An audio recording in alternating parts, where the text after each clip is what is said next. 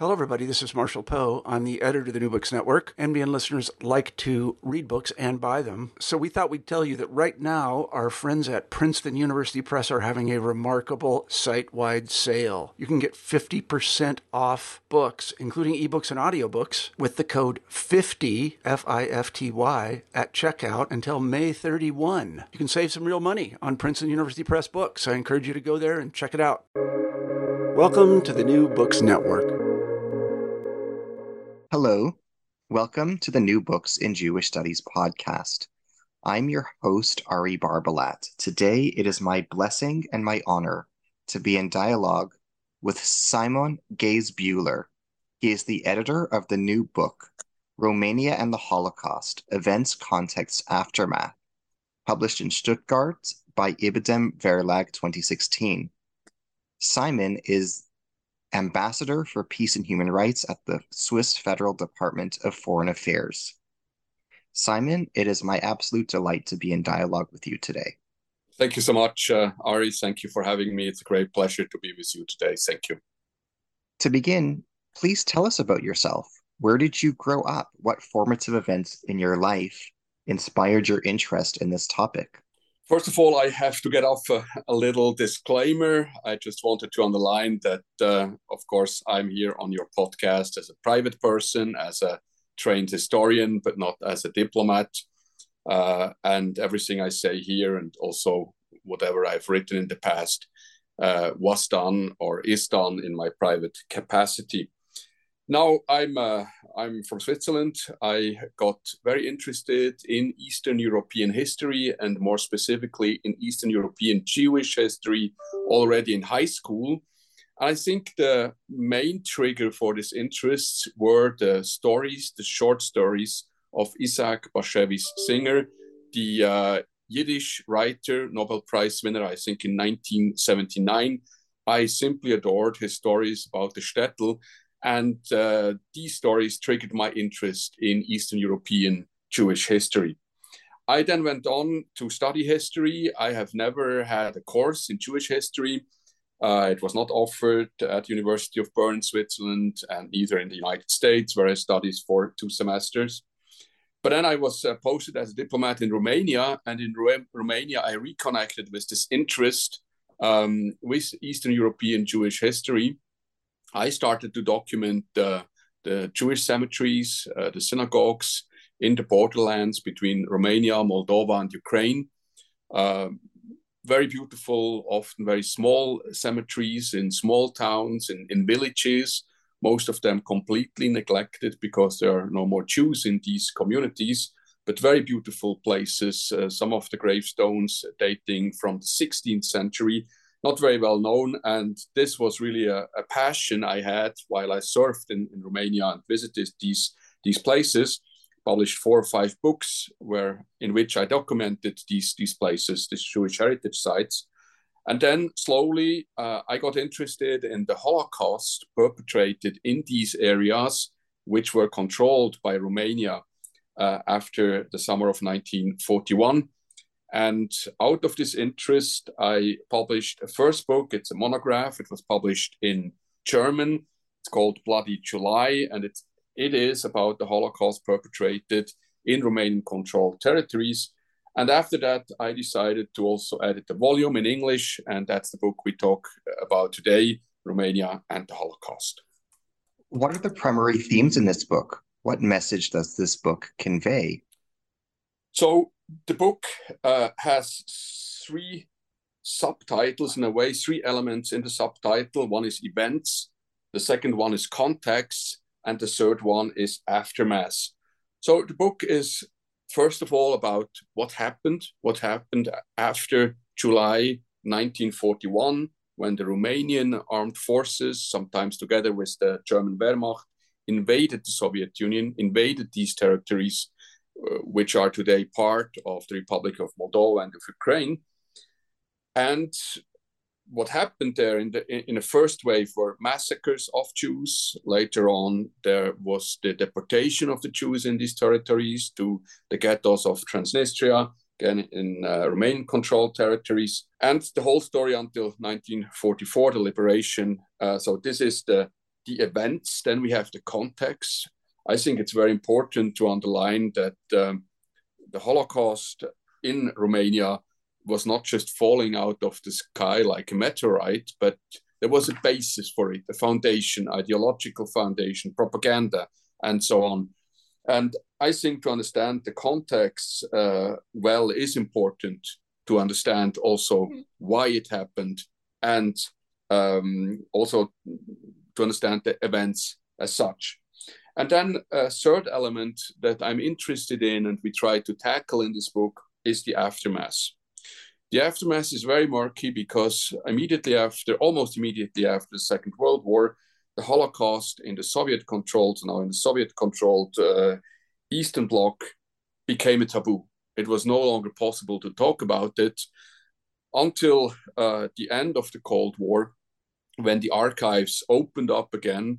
And it was a very difficult phase also then, and I think we'll come back to that a bit later.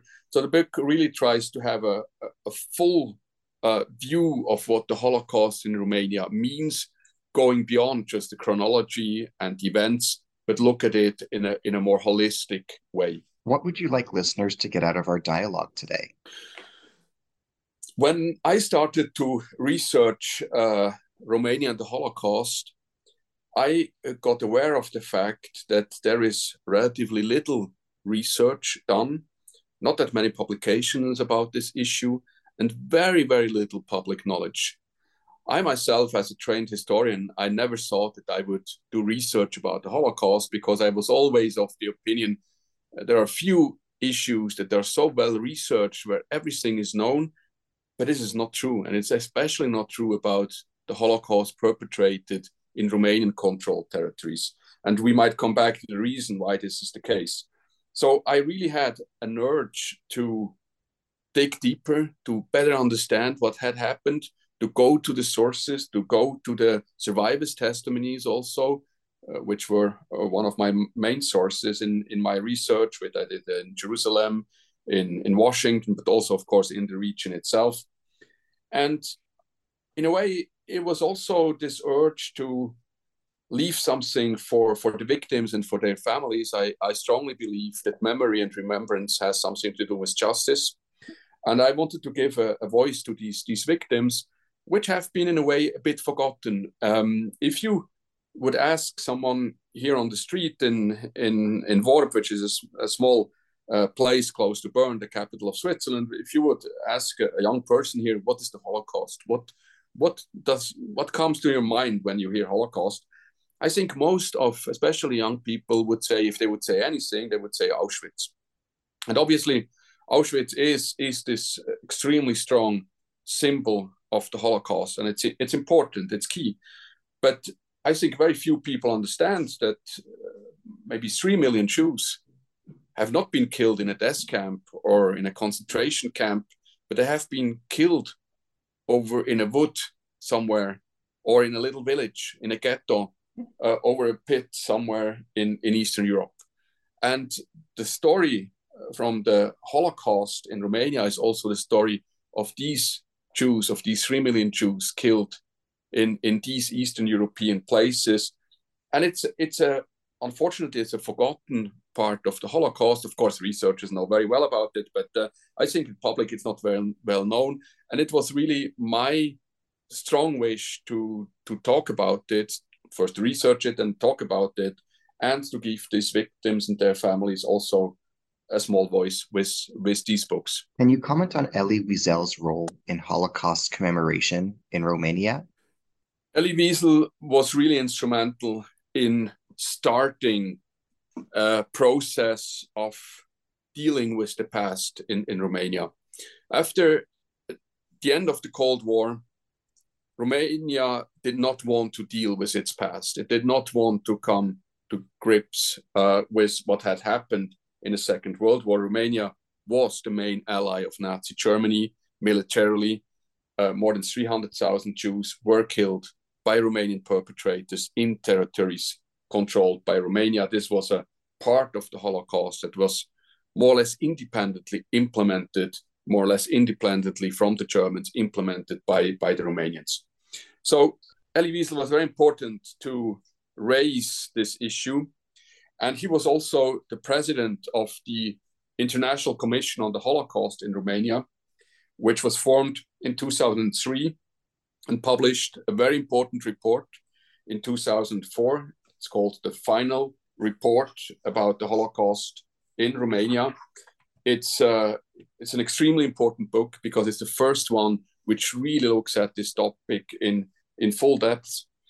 And Elie Wiesel was, was instrumental because he was the face of this international commission.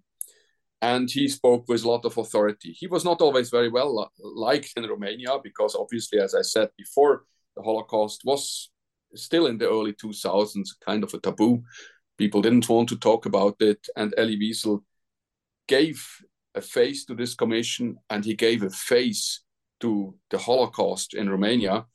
And obviously, what he did went well beyond Romania, but he was really instrumental in the way Romania started to deal with its past. Can you describe the violence against Jews in Stăneşti de Jos?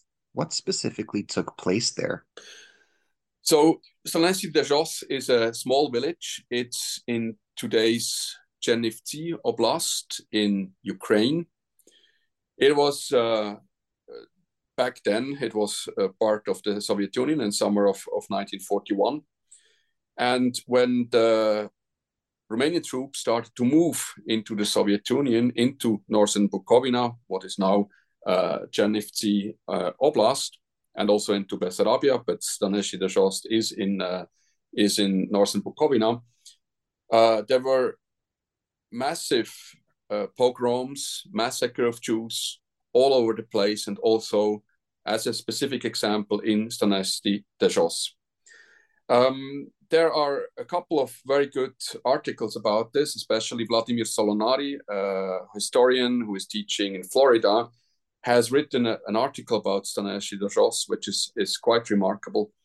And he looks at the local dynamics. You had often in these places, and we will come back to that, you had violence of the Gentiles, uh, of the neighbors of the Jews against their Jewish neighbors. Killings, uh, Jews were rounded up. Um, that's exactly what happened in Stăneşti de Jos, and then also executed. Many of these executions in many of the places happened before the Romanian army moved in. In some other places, uh, they happened uh, when the Romanian army uh, moved in, and they were perpetrated by uh, the Romanian military or by the Romanian gendarmerie, the police. And you had also some places where Romanians uh, worked together with the Germans, with the Wehrmacht. So you had all kinds of different constellations, and uh, we will talk about them in some more detail, but Stăneşti de Jos is one of these places which is relatively well researched. What we cannot say about many, many other places where we know that massacres happened, but we know very little about local dynamics. Can you tell us about the July nineteen forty-one events in Borivtsi?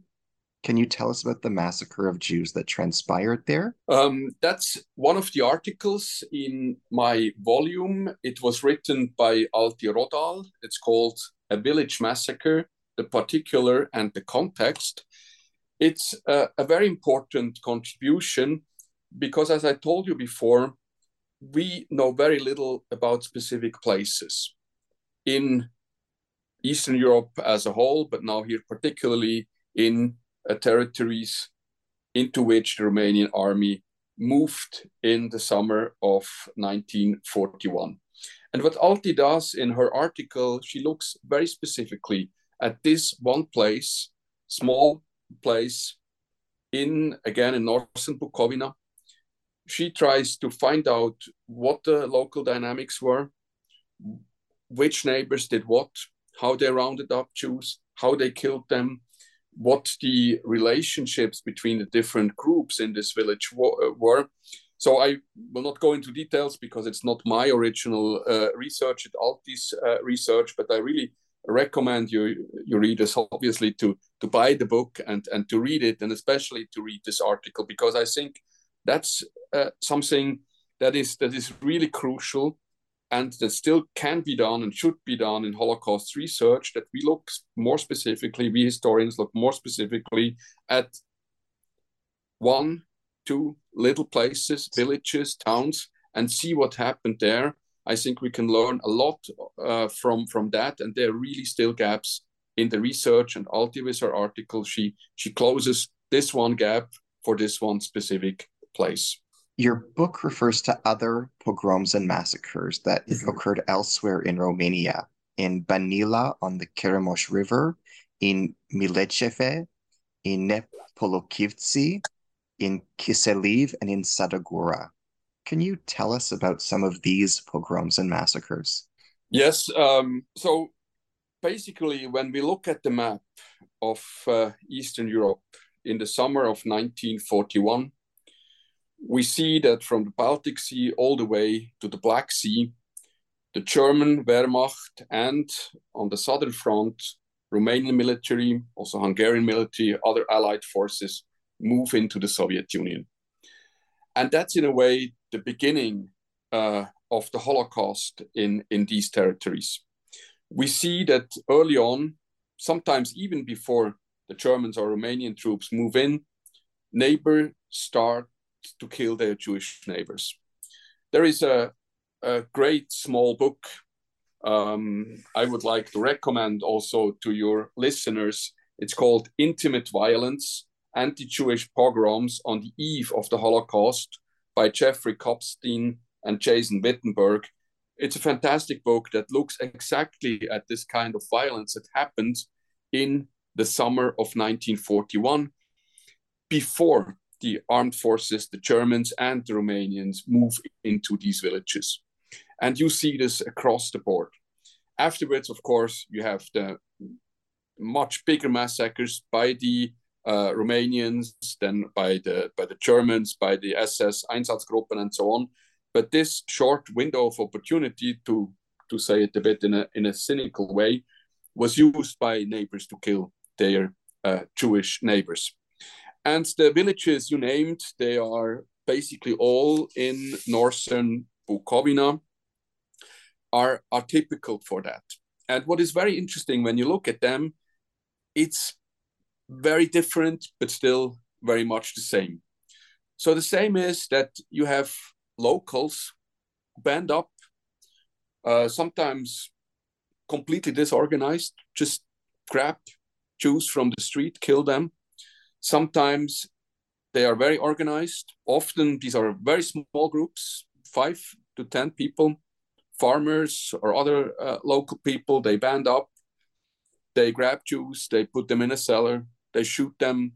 Uh, you mentioned Nepolokivtsi as an example there. Uh, some Jews were running behind, uh, uh, were, were chased towards the, um, the river by some uh, farmers. And then with pitchforks, they basically forced them to jump into the river and they drowned because they couldn't swim. Um, so it's a, it's really a, an extremely, um, these are extremely horrible, horrible stories. They're all the same in a way because you see this, this local violence, this intimate violence like Kopstein and, and Wittenberg call it.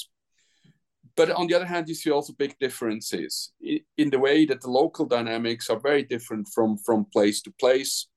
You have uh, different leaders of these pogroms or massacres.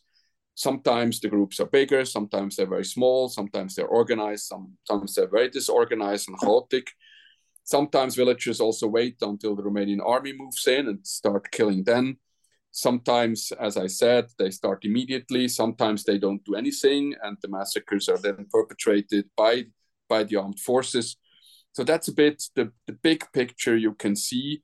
And the specific places you, you mentioned, they are, as I said, all a bit the same, but at the same time also different in the specific dynamics. What does the term double genocide mean and refer to in Romanian and Eastern European memory? How is Romania's attitude toward double genocide similar or different from other Europe, Eastern European countries? Double genocide is a, is a very problematic concept that I think most historians would, would not use, but it's more also a description of, of what we can see or we saw up until recently in, in many Eastern European countries. Basically, double genocide means that uh, these countries claim to be twice the victims of some totalitarianism, which is, by the way, not, not untrue. Uh, obviously, uh, many of these countries have been a victim of Nazism, of National Socialism. Um, we know that when, when the Germans moved into the Baltic states or into Poland or into uh, the, the Soviet Union writ large, of course, they killed a lot of local people. These were the first victims of the invasion of, of, the, um, of the German forces, of the Wehrmacht. So there were victims. Then also the occupation was not obviously not a happy thing for, for those countries. Um, and then they claim that they have been a second time uh, victims uh, under communism, under Stalinism. And obviously this is again true that uh, many of these countries uh, had a very, very painful uh, forty or, or fifty years of, in a way, Soviet occupation and repression. Um, so in a way, these, these countries claim that they have been twice the victims. And it's also then a bit this, this uh, competition between victimhoods. And it's a concept, as I said, that is very problematic, because I think we should look at each and every part of the history separately. Comparisons are possible, but often they don't make a lot of sense. We should talk about the Holocaust first and foremost. We can talk about the effect of uh, German occupation for these countries. We can talk about Stalinism and communism, but we should not mix these two things, because it can easily also lead to a propaganda uh, elements that is, that is still widespread and was very widespread, and we'll come back to that also in Romania in, in the Second World War and before the Second World War, Uh, the, the propaganda element of Judeo-Bolshevism, and we'll talk about that. I think Romania, when it comes to the double genocide, is, is not very different from other Eastern European countries. Uh, it was a, a discourse that was very strong just immediately after the end of the Cold War, when many in Romania claimed, look, we have been victims twice, we have been victims of Nazi Germany, we have been victims of the Soviet Union. And especially in the Romanian case, the first part is, is not true, because Romania was an ally of Nazi Germany. It was an ally by choice. There was some pressure by the Germans, that for sure, but it was still uh, a fascist regime uh, in the nineteen thirties in Romania. So I think the, the double uh, genocide um, thesis is a, is a very delicate one, and uh, it was sometimes just used as a smokescreen, because you don't want to look at the dark sides of your own history. How does your book advance our understanding of violence? What does this volume teach us about the anthropology of violence, the sociology of violence, and the psychology of violence? For me, that's one of, of um, the things that disturbed me most when I did my research, and still disturb me today. How is it possible that neighbors start to kill their Jewish neighbors?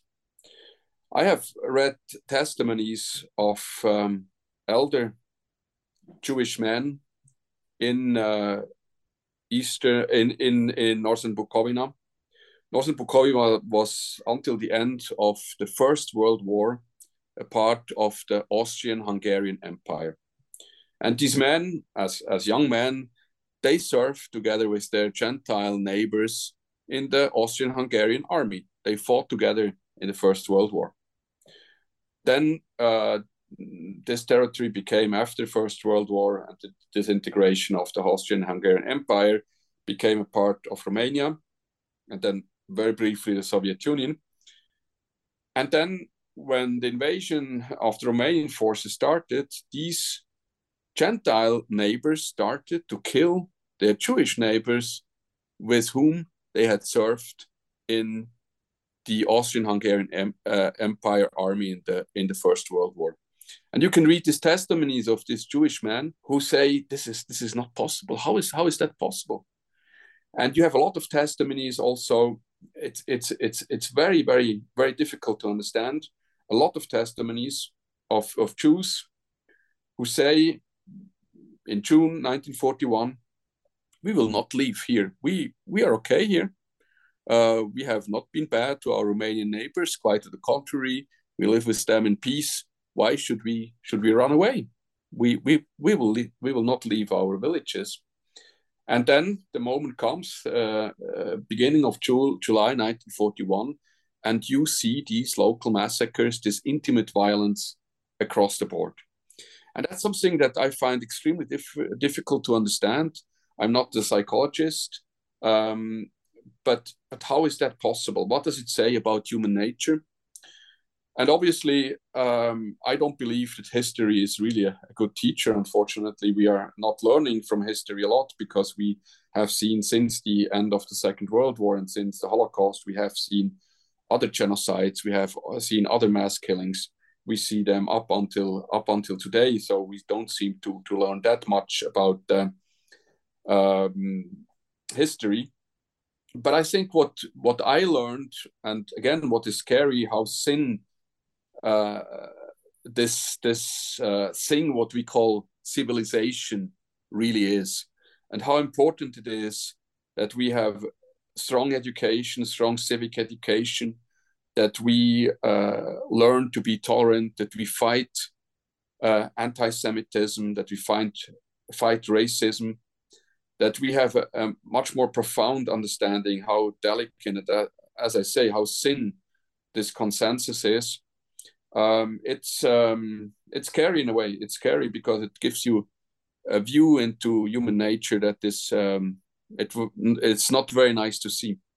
And as I say, I up until today I struggle with this complexity and how is this how is this possible? And of course, there is also another side, and I think I, I should mention it. There are also examples of very brave Gentiles who saved their Jewish neighbors. There are very few examples, but there are examples of villages in the regions uh, I researched where, for example, the mayor said, our Jewish brothers and sisters, they are our neighbors and we will not touch them. This doesn't didn't save them in the long run. Many of them were afterwards deported, but there were no massacres in, in a few places. And I think we should mention Uh, uh, we should mention this side of, of human nature too. We can also see when the Romanian army marched in, commanders uh, very often ordered massacres. They uh, were in favor of their soldiers to massacre Jews. But we have also a couple, a few examples of Romanian commanders which said, under my watch, you will not kill Jews. Again, this didn't save them in the longer way, but in, in in the longer run, again, they were deported later on, but they were not killed immediately. So this is in a way the the the, the beautiful stories in a in a very horrible overall story is these are these brave individuals who also show how human nature can also be. What does your book teach us about the Iași pogrom? What new insights are provided regarding the Iași pogrom in your book? So Iași is a relatively large city in the eastern part of Romania. It was always part of Romania, also in, in uh, summer of nineteen forty-one. It's in, in Romania proper. And it's uh, by far the biggest town in, in eastern Romania. It used to be, a, a or is still, a, a university town with a lot of students. Uh, there was a relatively strong uh, fascist student organization in Iași, so it was also a hotbed of, uh, of Romanian fascism. But it was also very, mu- very much a Jewish uh, town, very beautiful synagogue, I think from the mid-seventeenth century that was renovated recently. Beautiful place, uh, very, very big Jewish cemetery uh, with some beautiful uh, gravestones also there. So in this place in Iași, in uh, at the end of June nineteen forty-one, um, the Romanians organized, and you, I think you have to, to call it like this, organized uh, full-scale pro- pogrom, where several thousand Jews were rounded up, killed in the city center. Several thousand Jews were rounded up and put into death trains. These death trains Uh, run, ran through Romania for several days. It was inc- incredibly hot. Many uh, Jews in these trains suffocated, died from exhaustion. Overall, researchers believe, and I also think this figure is correct, about thirteen thousand Jews were killed in the Iași pogrom and, the, and in the Iași death trains. This pogrom is very important, and is, it is uh, not very well known, even among historians. It was very important because the Germans watched it very closely. And in a way, it became a blueprint that the Germans later on used in large-scale massacres. They organized, especially the Einsatzgruppen, uh, for example, the Babin Yar massacre in, in Kiev. Other massacres with even more uh, victims than in than in uh, Iași. So the Germans really learned from from the Iași, uh, Iași massacre. Um, there is a debate how much the Germans were involved in the logistics of it. I think they were a bit involved, but not that much. I think also the article by Henry Eaton in, in the volume Romania and the Holocaust shows that. It's quite clear that the original order to move ahead with the pogrom was given by the leader himself, uh, Marshal Antonescu, and it was a massacre mainly perpetrated by Romanians, by the police, by the gendarmerie, but also by locals. The locals were instrumental in identifying the Jews. Uh, of course, it was a, as I said, there was a really a, a big amount, a uh, big percentage of the population of the town were Jews, so it was not that difficult to to find them and to round them up. But local help was key. So, I think there are two things that are still open uh, to debate when it comes to the Iași massacre, and there is some newer publications now out from uh, very famous historian Radu Ioanid about the Iași massacre, but two questions are still debatable. One is the involvement, as I said, of the Germans. From my point of view, it was a marginal uh, involvement. And the second one is the exact figure of the victims, uh, but I think there seems to be a growing consensus that about thirteen thousand Jews were killed in the Iași massacre alone. How has Holocaust memory in Romania changed and evolved between the nineteen nineties and two thousands? As I told you, immediately after the end of the Cold War, nobody in Romania really wanted to talk about the Holocaust. Romania came out of a quite a brutal dictatorship, Ceausescu dictatorship. So the Holocaust was in a way a taboo, still a taboo. And in fact, people didn't didn't care too much about it, and they didn't want to to talk about it because obviously, as I as I said before, Romania was an ally of Nazi Germany, and they perpetrated uh, uh, the Holocaust uh, quite intem- in, independently from from the Germans. So it remained a taboo, and and and Romania in a way searched for a new identity. Uh, they started in the nineties to look back at the time before Communist dictatorship and started to to go back to Antonescu, who was seen as a kind of a hero, anti-communist, and so on. So it was quite the revisionist, in a way, moment in, in uh, Romanian history. And it took quite some time and also some pressure from the outside to change this, to change the perception. Um, there were first books coming out. Uh, the very first one that I would say is a comprehensive study of the Holocaust in Romania is called The Holocaust in Romania, written by Radu Ioanid. Radu Ioanid is a director at the United States Holocaust Memorial Museum. He's currently serving as the Romanian ambassador in Israel. And he published his book in two thousand. And his book, with a foreword by Elie Wiesel, by the way, Uh, was really the, the first one which set the record straight. Then we had in two thousand four, the final report of the International Commission on the Holocaust in Romania, or the, Holo- uh, the, the Wiesel Commission. And so with these publications, slowly but really slowly, the, um, the discourse in Romania started to, to, to change. It became possible to talk about these issues. Uh, it took quite some time, but uh, over time, as I said, perception changed. And you can see this also when you look at school books. In the early uh, nineties and even in the two thousands, there was absolutely nothing about the Holocaust in Romanian school books. Um, there was a lot of talk that Romania was a victim of Nazi Germany, which is, is as I underlined, complete nonsense, obviously.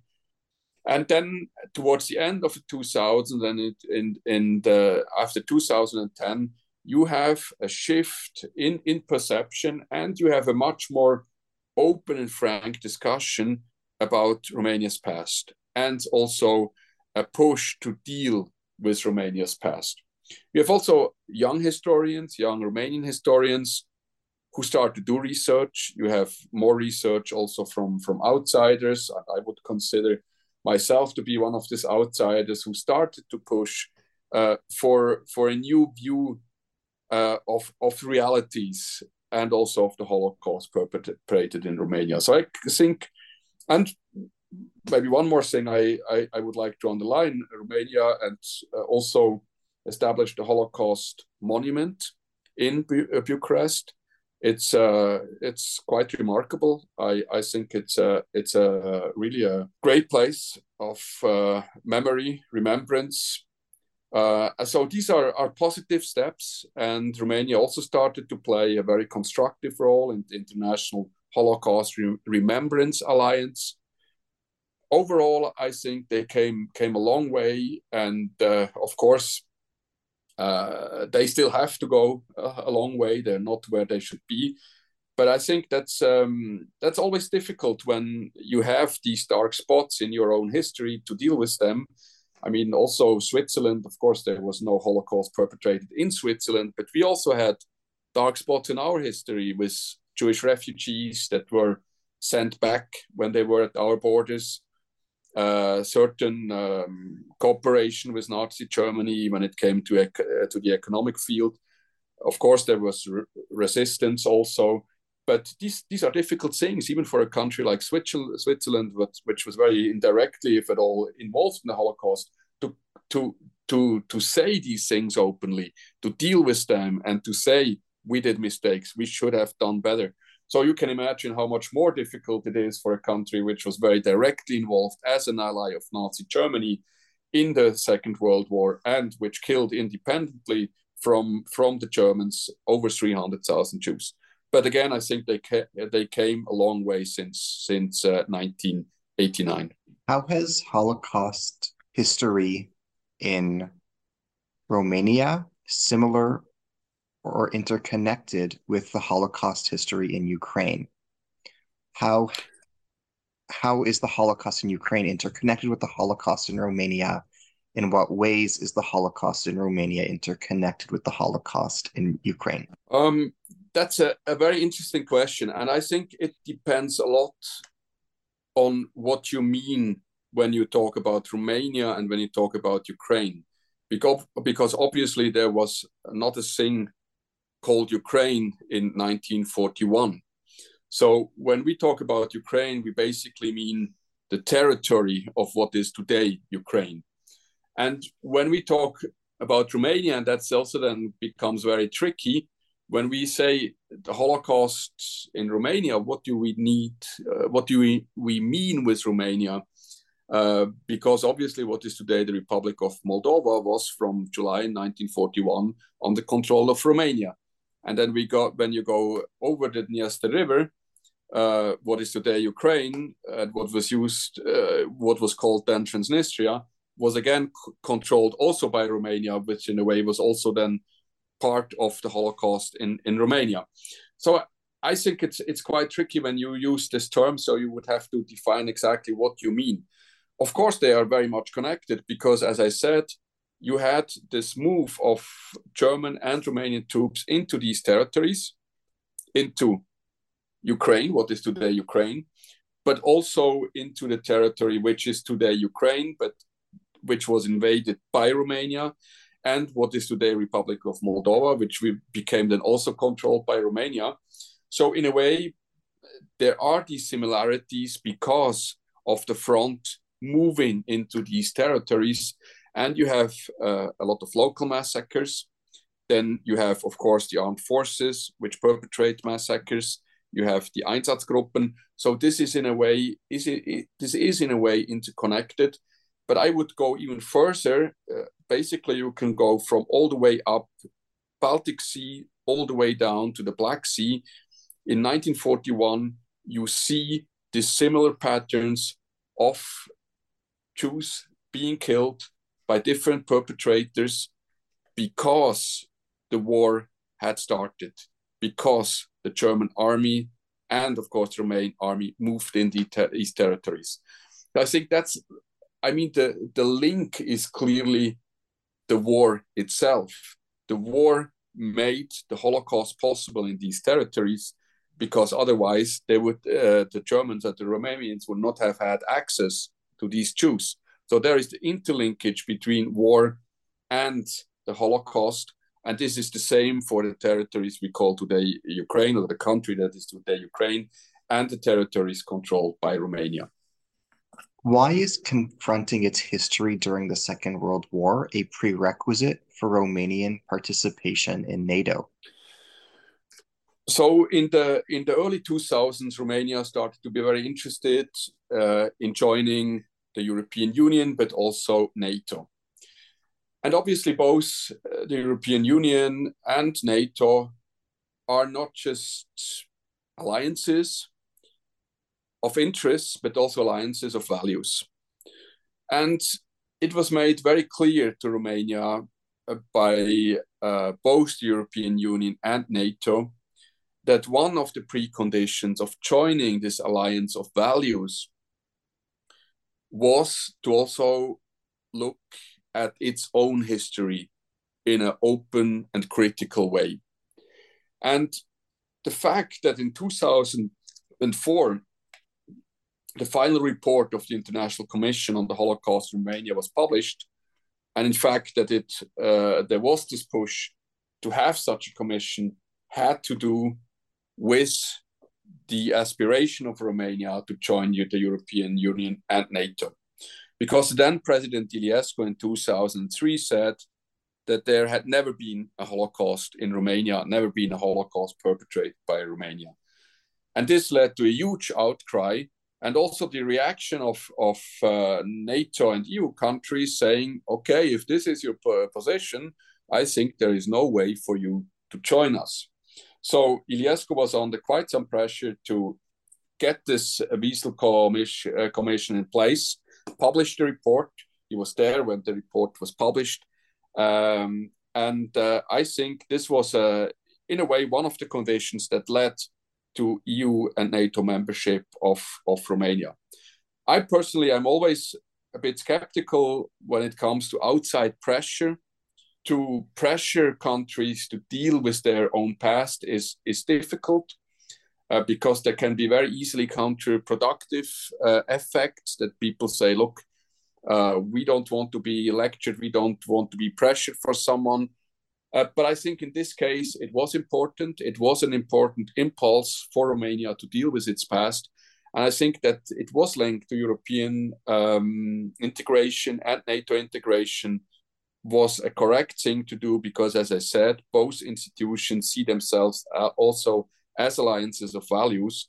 And I think coming to grips with your own history is part of the values that we stand for. Uh, difficult processes, we know, but still it's important. How did you meet the contributors to this volume? What relationships unfolded among you? So when I started to document uh, Jewish heritage, uh, heritage sites uh, in Romania and then in Moldova and Ukraine, starting from two thousand eight. I got to know a lot of people, or maybe not a lot of people because they're not that many uh, who have the same interests, but I got to know the people who shared my interest in uh, Eastern European Jewish heritage, Eastern European Jewish history. Uh, when I started to do research about the Holocaust in Romania, I got to know the scholarly community, which is active in this field. And as I said, it's a relatively small community. Radu Ioanid became a friend of mine. Other researchers, I, I got to know them. So over the years, I started to have this, um, these connections. And when I decided to publish this volume, I, of course, went back to, to some of these friends and colleagues and told them, would you be ready to contribute to the book? And then there are also new ones I got to know because of the book. I had not known before, but I thought that they would be able to contribute very interesting articles. And so my network grew even, even more by reaching out to, to other peoples. And uh, as I had published already quite a lot about, uh, about these issues, it was also easy for me to, to get to know uh, these, these people. So I was able to put together quite a, an interesting um, set of, of researchers, professionals, professional historians uh, in this book uh, who contributed really uh, great articles uh, to the volume. How has this book been received since it has come out? Did any responses surprise you? So the book is really a scholarly contribution. For me, it was important that the articles meet uh, the highest uh, scholarly standards. At the same time, it was also important to me that this is a volume that can be read by someone who just has an interest for some reasons in the topic of Romania and the Holocaust, and who is interested to learn something new. So when you read these articles, most of them are not really dry, but, but really well written and easily understandable. Some of them are really beautifully written. I have some of uh, really of, uh, of the best in, in, in this field. And so there are two kinds of reactions to the book also. One reaction is, is maybe less surprising. I see, and I try still to follow uh, what is published on, on the topic. I see that uh, some of the articles are now cited, are quoted in, in books about the issue, in scholarly, in other scholarly articles. So I see that apparently we were able to have really high quality contributions that are used now by other historians as, as a benchmark for their own research. That's uh, quite gratifying, that's positive, and that shows that, that we were able to put together really a, a good volume. What is, however, much more um, important to me personally is that I received not many, but but still a few reactions from, from Jews, from families of survivors, but also families of victims, from these places that we describe in, in the book. And there are very, very touching moments that I receive an email from someone I've never heard about, um, whom I never knew, and who writes me, look, I came across your book and I would like to thank you because I have, up until now, I have not seen a publication, a book, anything about my village where my parents or grandparents were from, or where my grandfather or grandmother was killed. And it's the first time in your book I, I see the name of this village and I read something about what happened to my family or my forefathers. I had a couple of these reactions, and I can tell you this is extremely gratifying, and um, it's uh, it relates back to what I said at the beginning. For me, remembrance, memory has a lot to do with justice, and if I can render a bit justice to some of the victims and their families and can make their voices heard in this book, I think that's the the best I could have asked for. What does your book teach us about propaganda during the Holocaust in Romania? For me, it's very clear that the Holocaust did not just happen like this. It didn't happen out of the blue, but it was prepared. Um, it was prepared by propaganda, and this propaganda started already in the in the uh, nineteenth century. It was very strong throughout the nineteen thirties.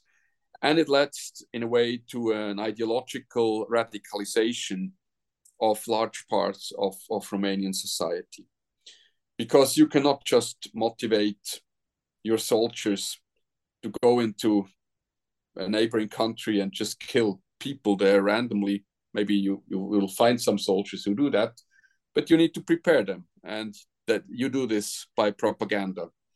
So there are basically two main Um, elements in the Romanian propaganda before and then during the war. One is Judeo-Bolshevism. So basically, Judeo-Bolshevism, the thesis says that uh, all Jews are communists.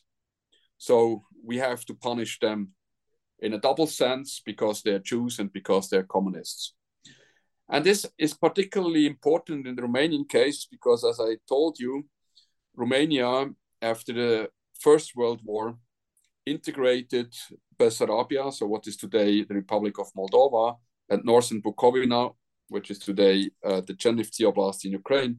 They integrated these territories into Romania from the Soviet Union, in the case of Bessarabia, uh, not, I'm sorry, it was of course not the Soviet Union, but the Russian Empire, which collapsed. So Romania took over Bessarabia, and they took over Northern Bukovina from uh, the Austrian-Hungarian Empire. And then with the Ribbentrop-Molotov uh, pact between the Soviet Union and Nazi Germany, Romania was forced to retreat from these territories, from Bessarabia and from Northern Bukovina. And this was seen as a national catastrophe.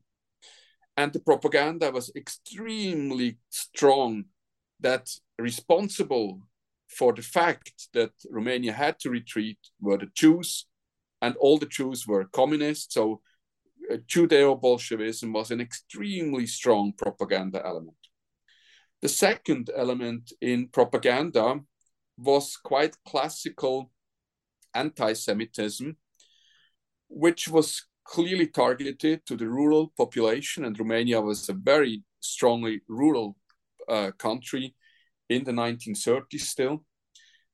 Basically, these were the old, um, let's say, propaganda element of anti-Semitism going back over one thousand years, saying that the Jews killed Jesus, so this uh, uh, Christian anti-Semitism, which was extremely strong in Romania and also propagated by uh, the Romanian Orthodox Church. There are now a couple of very good uh, books written by young Romanian historians about Uh, this uh, clerical or, or church anti-Semitism, which was very strong. So these were the two main elements of propaganda. And then was a third one, because overall Romanian anti-Semitism tended to be a bit less uh, focused on, on racism compared to uh, German anti-Semitism. But you had also the propaganda element, we have to clean our territory, cleanse our territory. We have to cleanse the territory we conquer in the East. Cleaning or cleansing, meaning get rid of the Jews, get rid of the Roma and Sinti population and so on. Get rid of, of everybody so that these can be territories populated by real, so-called real Romanians. So this was an element that also was quite strong, but I think the underlying one, the, the strongest one was Judeo-Bolshevism. On the one hand, and we have a, a, an important article by Mariana Hausleitner, an outstanding German historian, uh, about Judeo-Bolshevism in the volume. Uh, so Judeo-Bolshevism was, was a key element, and the other one was the more traditional anti-Semitism. As we bring our dialogue today to a close, can you tell us about where your attention and time have gone since completing this book? So I have uh, continued to follow very closely uh, the debates and also the publications uh, about Romania and the Holocaust. Uh, I have also followed the questions of how Romania is dealing with the Holocaust, Holocaust memory and remembrance, and we already talked about it, and also the progress Romania has made in this regard. Uh, Personally, unfortunately, I have no longer any opportunity and uh, no more time to really go back to the archives and to uh, publish new research. What I do from time to time, I review books that come out. Um, there are a couple of books that came out last year also about the topic. Uh, so I, I still try to be involved and uh, try to read up whatever comes out, but I'm no longer really involved directly into, into the research. What I have done, and which is now a very professional uh, thing, is that uh, I was tasked by um, my government, by the Swiss government, to lead an effort to have a Swiss memorial for the Holocaust victims and for the victims of National Socialism writ large. This is a very interesting uh, project. There is no national Swiss memorial up until now. There are a lot of smaller local monuments, but not the national one. And for me, this is a is a is a great opportunity to somehow put at use my experience and my research, but very specifically now in the Swiss context, which is of course very different from the Romanian one. But still, the question of Holocaust remembrance and Holocaust memory is something that comes to the forefront now also in my work. Of course, it's only a small part of what I'm doing, but uh, it's it's a very important part of my work. And I'm also professionally, because I lead the uh, Peace and Human Rights Division, I also lead uh, Swiss efforts in the International Holocaust Remembrance Alliance. And I have now also the um, close contacts with my counterparts in other countries and other foreign ministries who deal with these issues. So for me, in a way, it's uh, a personal journey that continues, a personal journey, this research which started with documenting Uh, Jewish heritage sites, and then the Holocaust in Romanian con- uh, controlled territories, in a journey that is, in a way, came to an end with the book, with Romania and the Holocaust, a volume I pu- published in two thousand sixteen, but which continues, because I think when you have done so much research and when it has become a part of your, yeah, of your, of your own personal life, it's not something you just give away. It's much too important to me. Because as I said, for me, this research um, is maybe a small contribution to justice and a small contribution to have the voices of the victims heard. As we end our dialogue today, I'd like to let you know how thankful I am for your thoughtfulness and erudition as you shared with me in this conversation and also in the marvelous book that you put together. It's an absolute honor to be in dialogue with you. Thank you for the privilege of your time and attention, and thank you for all that you sacrificed to bring this wisdom and information to the attention of readers all over the world who will benefit from this knowledge and awareness. Thank you so much, uh, Ari. It has really been my pleasure to talk to you, uh, and I hope uh, your listeners will enjoy the show and they will uh, have a look at the book. I think it's a it's a great book. And thank you so much for, for your interest. It has been really a pleasure to talk to you. My pleasure. To our listeners, I am your host today on the New Books in Jewish Studies podcast, Ari Barbalat. I have been in dialogue today with Simon Geissbühler. We have been discussing his new book, Romania and the Holocaust: Events, Contexts, Aftermath, published in Stuttgart by ibidem Verlag twenty sixteen. It has been my absolute honor to have this privilege. Thank you very much for your time and your generosity.